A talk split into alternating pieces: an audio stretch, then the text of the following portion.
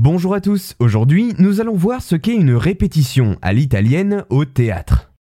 Dans le milieu théâtral, la répétition, qui est également appelée le filage, est un exercice nécessaire à la bonne mémorisation du texte de la pièce par les comédiens sous l'œil attentif du metteur en scène.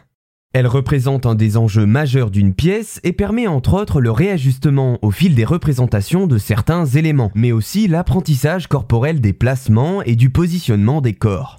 Au théâtre, avant d'arriver à la générale, la dernière répétition accueillant la totalité de la pièce dans les conditions de mise en scène de la représentation publique, il existe alors plusieurs étapes de répétition qui ont un rôle bien précis. Mais dans tout ça, où intervient la répétition à l'italienne et que représente-t-elle concrètement?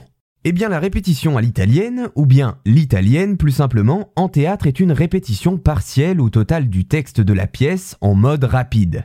Généralement, selon André Bourassa, les comédiens se mettent en ligne face à la scène et restituent leur dialogue ou monologue en accéléré. L'idée est alors de les prononcer sans nécessité de ton, d'expression ou bien encore de déplacement. La répétition à l'italienne se concentre donc sur la mémorisation du texte et plus particulièrement sur les enchaînements des dialogues des personnages. Il ne faut pas la confondre avec une scène à l'italienne qui est un terme qui désigne uniquement un certain agencement de l'espace scénique conçu pour être vu de face selon les principes de la Renaissance italienne.